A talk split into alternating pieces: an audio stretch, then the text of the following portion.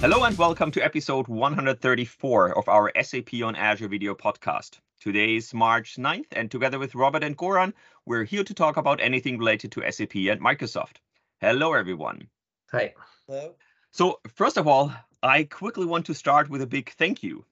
Last week, we reached 5,000 subscribers here on the SAP on Azure channel. For me, that is another amazing milestone after reaching episode 100. So, Thank you so much for watching, providing feedback via the comments, LinkedIn, Twitter, email, and coming up with new ideas. If you have not done so yet, please subscribe, like, and share. So, one of the questions that we got in several of the comments um, of our videos was about SAP Business One, especially how you can extend and integrate your Business One system with Azure services like Logic Apps. I have to admit that I have never worked with a Business One system.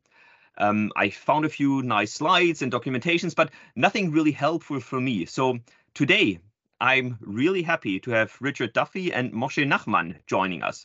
Both of them are experts in Business One, and Moshe has actually also published some great blog posts on how to do exactly this integration and extensions. And they are here to share their wisdom with us. So before we hand over to them, um, as always, let's quickly take a look at some of the news from this week. And actually, Goran, this was on our list for for some time, um, but now we we have time to actually quickly Yeah. go over it. Yeah, NetApp is always a kind of topic, Azure NetApp, interesting for the SAP customer. Um, it's a nice blog from Gert um, about um, having HANA with multiple partitions. So meaning HANA has the different data files and